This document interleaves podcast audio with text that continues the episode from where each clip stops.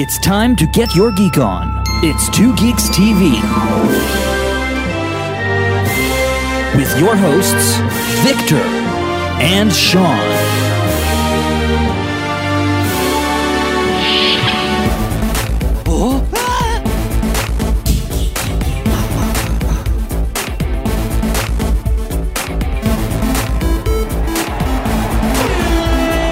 Keep on geeking on.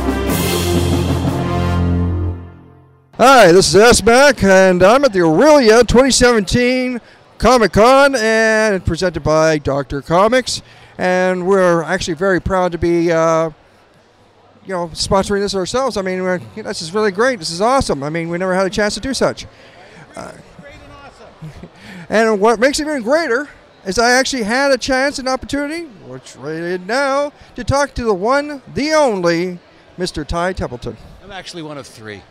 What a three! Yeah, you said I'm the one, the only. There's three Ty Templetons. Nothing you can do about it.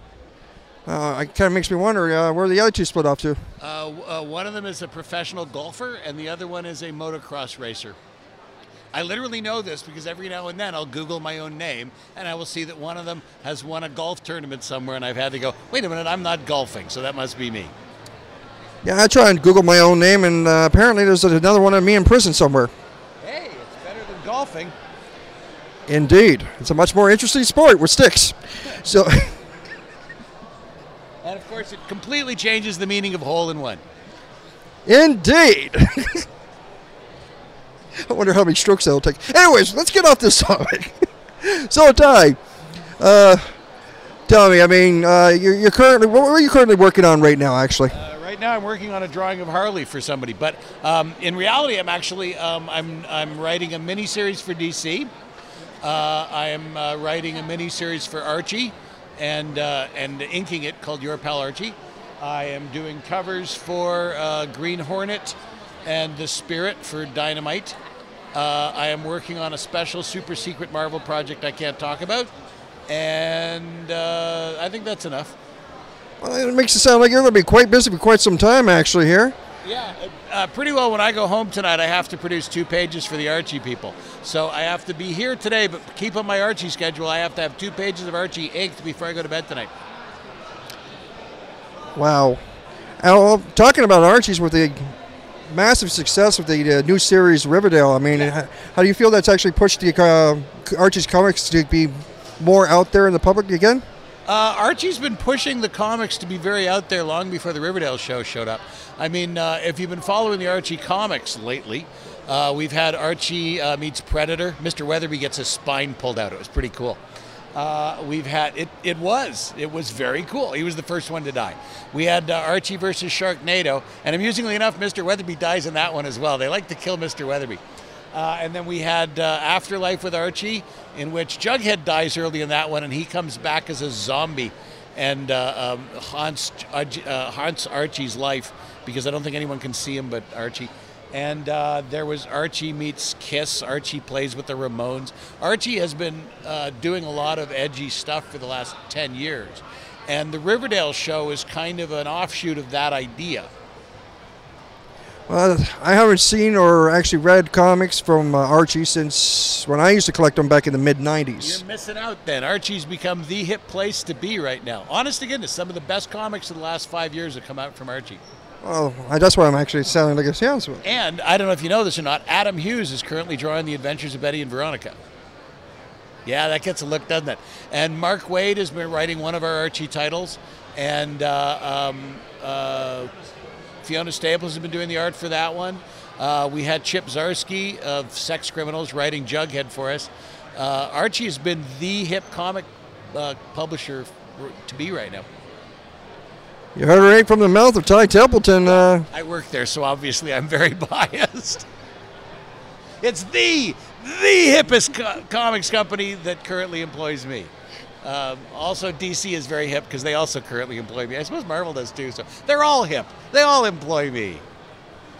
I'm not currently working for um, God Boom. I'm not working for Boom right now. So screw Boom. That was a terrible thing to say. Now I'm never going to work for Boom.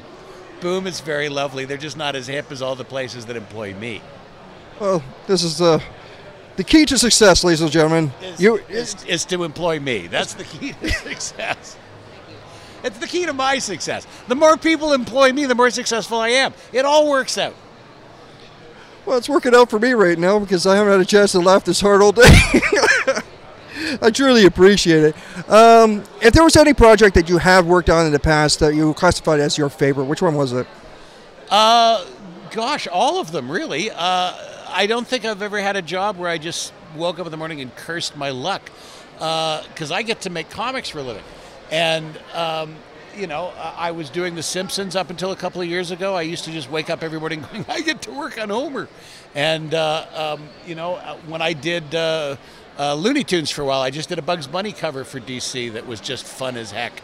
Um, they're all good. I, if I have to pin it down to one job, if you're going to make me, if you're holding a gun to my head and you can't see it, it's below the level of the camera. He has a gun. The um, uh, is that a gun in your pocket? The to my, my favorite one probably ever was when I was an inker for Superman, because I got to ink over top of the guys that were penciling uh, Superman when I was a kid. There was a guy named Curt Swan who was the Superman artist of the 50s and 60s and 70s. And I started inking in the 80s, and I got to ink over Curt Swan for about three years. And oh my God, that was fun. Because to me, it was like playing with the Beatles. It was like I got to join the major leagues. And I got to ink over John Byrne and um, uh, Jerry Ordway and guys like that. And that was probably my most fun job because I got to I got to wake up in the morning and there'd be a new package of artwork that no one had seen but an editor and the penciler, and then me. And then I got to just ruin it. I just got to ink it with lines and destroy all the original quality of it, just make it crap. Looking forward to what I got right here. I, I, I greatly doubt that. One more time, because you're speaking to my deaf ear. What'd you say? I said, what I see before me right here, I, I greatly doubt that. Oh, you greatly doubt that I was turning Superman artwork into crap. Uh, okay, I was being self-deprecating. It was brilliant. There you go. It was brilliant crap, is what it was. Um, there's uh, there's a great quote about the idea that uh, um, people who put effort into comics art, uh, why?